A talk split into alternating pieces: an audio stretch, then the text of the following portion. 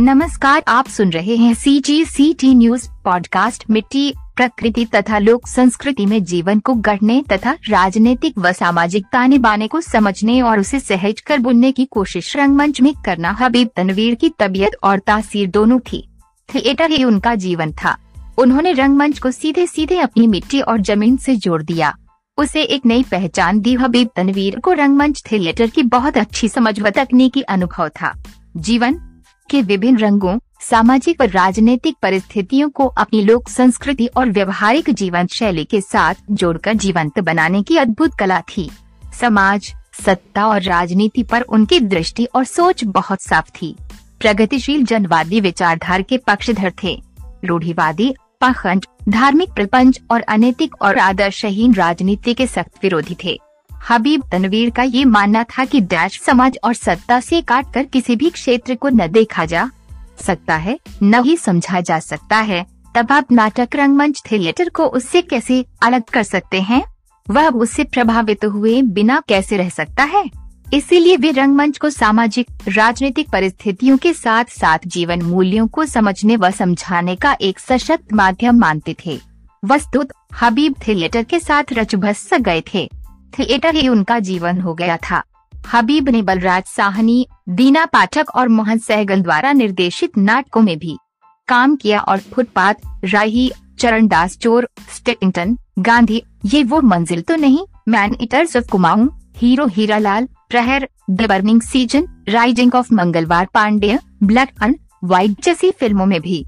हबीब तनवीर का जन्म छत्तीसगढ़ की राजधानी रायपुर में एक सितंबर 1923 को हुआ था। उन्होंने उन्नीस सौ उनसठ में दिल्ली में नया थिएटर कंपनी स्थापित की थी।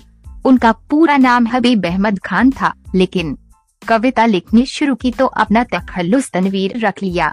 चरणदास चोर और आगरा बाज़ार ये दो नाटक हबीब के पर्याय बन गए थे।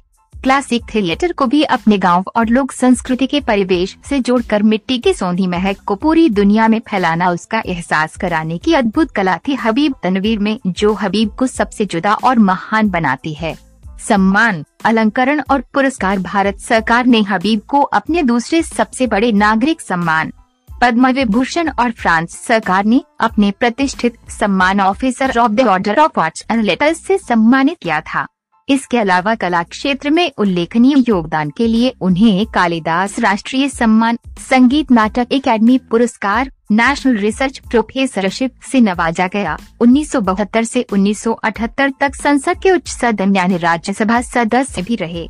उनका नाटक चरण दास चोर एडिनबर्ग इंटरनेशनल ड्रामा फेस्टिवल उन्नीस सौ बयासी में पुरस्कृत होने वाला ये पहला भारतीय नाटक था।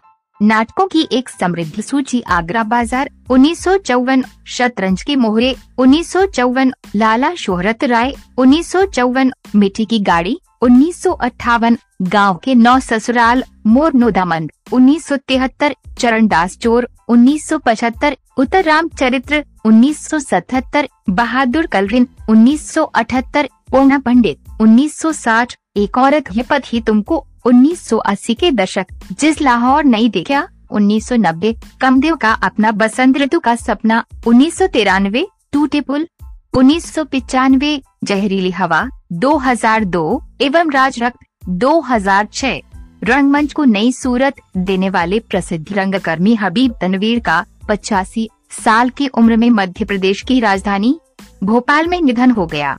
सी जी सी टी न्यूज़